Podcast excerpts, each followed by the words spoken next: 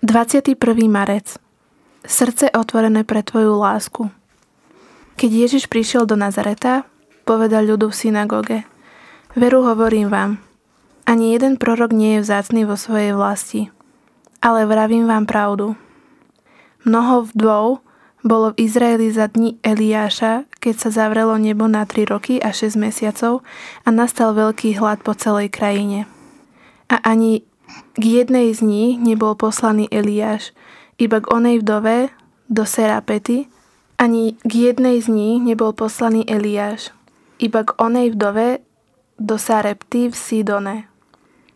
A mnoho malomocných bolo v Izraeli za proroka Elizea a ani jeden z nich nebol očistený, iba sírčan Náman. Keď to počuli, všetkých v synagóge zachvátil hnev. Stali Vyhnali ho z mesta a viedli ho až na zráz vrchu, na ktorom bolo ich mesto postavené a odtiaľ ho chceli zhodiť. Ale on prešiel pomedzi nich a odišiel. Niekedy toto evanílium vzbudzuje hnev.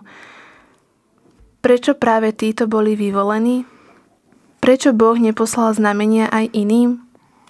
A možno nie je odpovedou to, že by neposlal, ale že my tie znamenia nevidíme alebo nechceme vidieť že hneď vidíme, aké dobrodenia dostávajú tí okolo nás a my nič. Ale je to pravda? Je pravda, že my nič? Pozrime na Máriu. Dostala poctu nosiť pod srdcom Božieho syna.